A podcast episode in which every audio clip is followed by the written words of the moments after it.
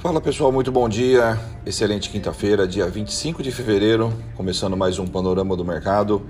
Hoje, o, analisando já previamente o que vem acontecendo pelo, pelo Brasil e pelo mundo, é, nós vemos neste momento aí os futuros americanos aí, o S&P 500 caindo 0,36, o Dow Jones caindo 0,01 no 0 a 0 e Nasdaq hoje recuperando um pouco do tombo de ontem, subindo 0,81%. Já vou falar um pouquinho sobre Nasdaq, o que, que pesou lá fora, o, que, que o porquê que pesou as ações de tecnologia nos últimos dois dias, tá?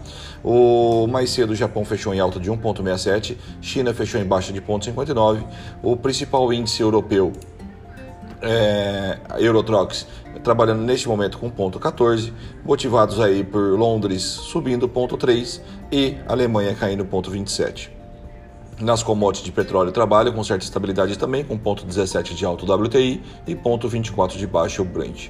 Tá? O, ontem, no, depois do, do fechamento do mercado, nós vimos aí as ADRs de Petrobras sendo impulsionadas por mais um dia, subindo 2,95%. Hoje no pré-mercado, nós vimos as ADRs de Petrobras também subindo 2,98%. Isso motivado pelos dados de balanço que saiu ontem, pós fechamento do mercado aqui, com um lucro, então um lucro de 60 bilhões.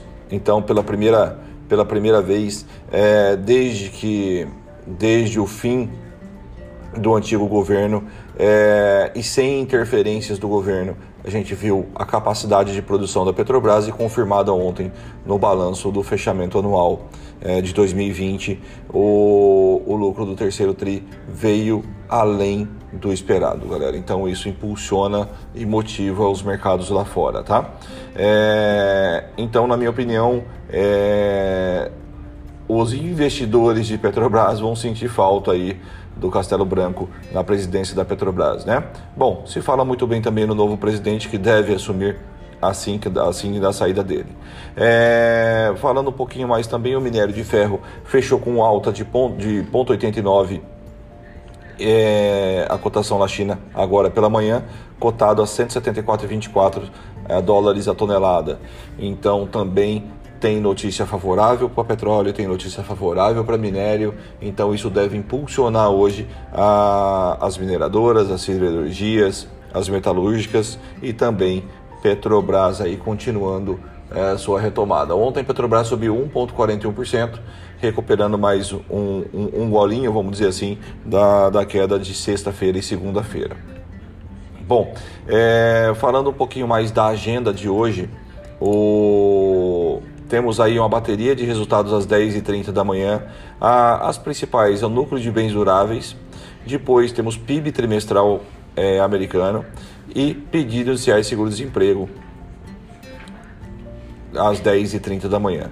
Ao meio-dia é, temos vendas pendentes de moradia. Então ontem é, agenda, agenda, agenda otimista, agenda bastante boa hoje, bastante forte pela manhã. E vamos ver como que o mercado vai trabalhar, otimista ou não, em relação à fala do Powell ontem, o depoimento dele ontem meio-dia, fez os mercados chacoalhar, né? Então ontem a gente ficou com certa incerteza. É, o mercado abriu em alta no início do dia, pesou da meia parte da manhã e depois, na hora do almoço, teve um, um, um aumento, uma, um aumento, uma subida boa na, durante a fala do Powell e depois se estabilizou durante o dia, fazendo o Ibovespa fechar com ponto 38 de alta. É, eu falei que ia falar sobre Nasdaq no final, né?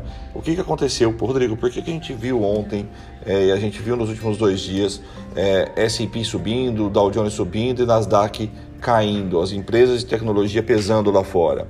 Primeira coisa, é, com as prévias de juros aumentando nos Estados Unidos, as empresas de tecnologia precisam muito de financiamentos para sobreviver. Então isso acaba ficando mais caro para eles. Então isso tem pesado no geral para as empresas de tecnologia americana, ok? Então fique, fique bem esperto com isso, que nos próximos dias pode ter oscilação nos mercados ainda, ok?